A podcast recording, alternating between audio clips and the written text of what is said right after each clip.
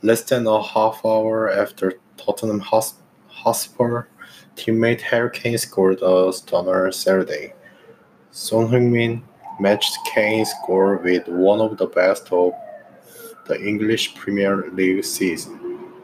The South Korean star went box to box and charged past Burnley's hapless defense in Spurs' win over the visitor Tottenham Hotspur Stadium.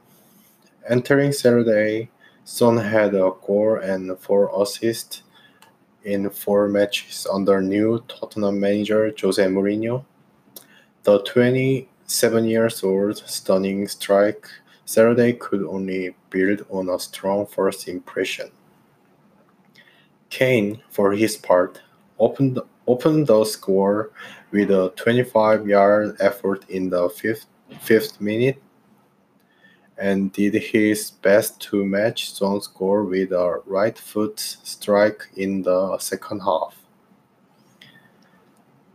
The English striker's finishes were impressive, but you won't see a goal better than Son's solo effort all season.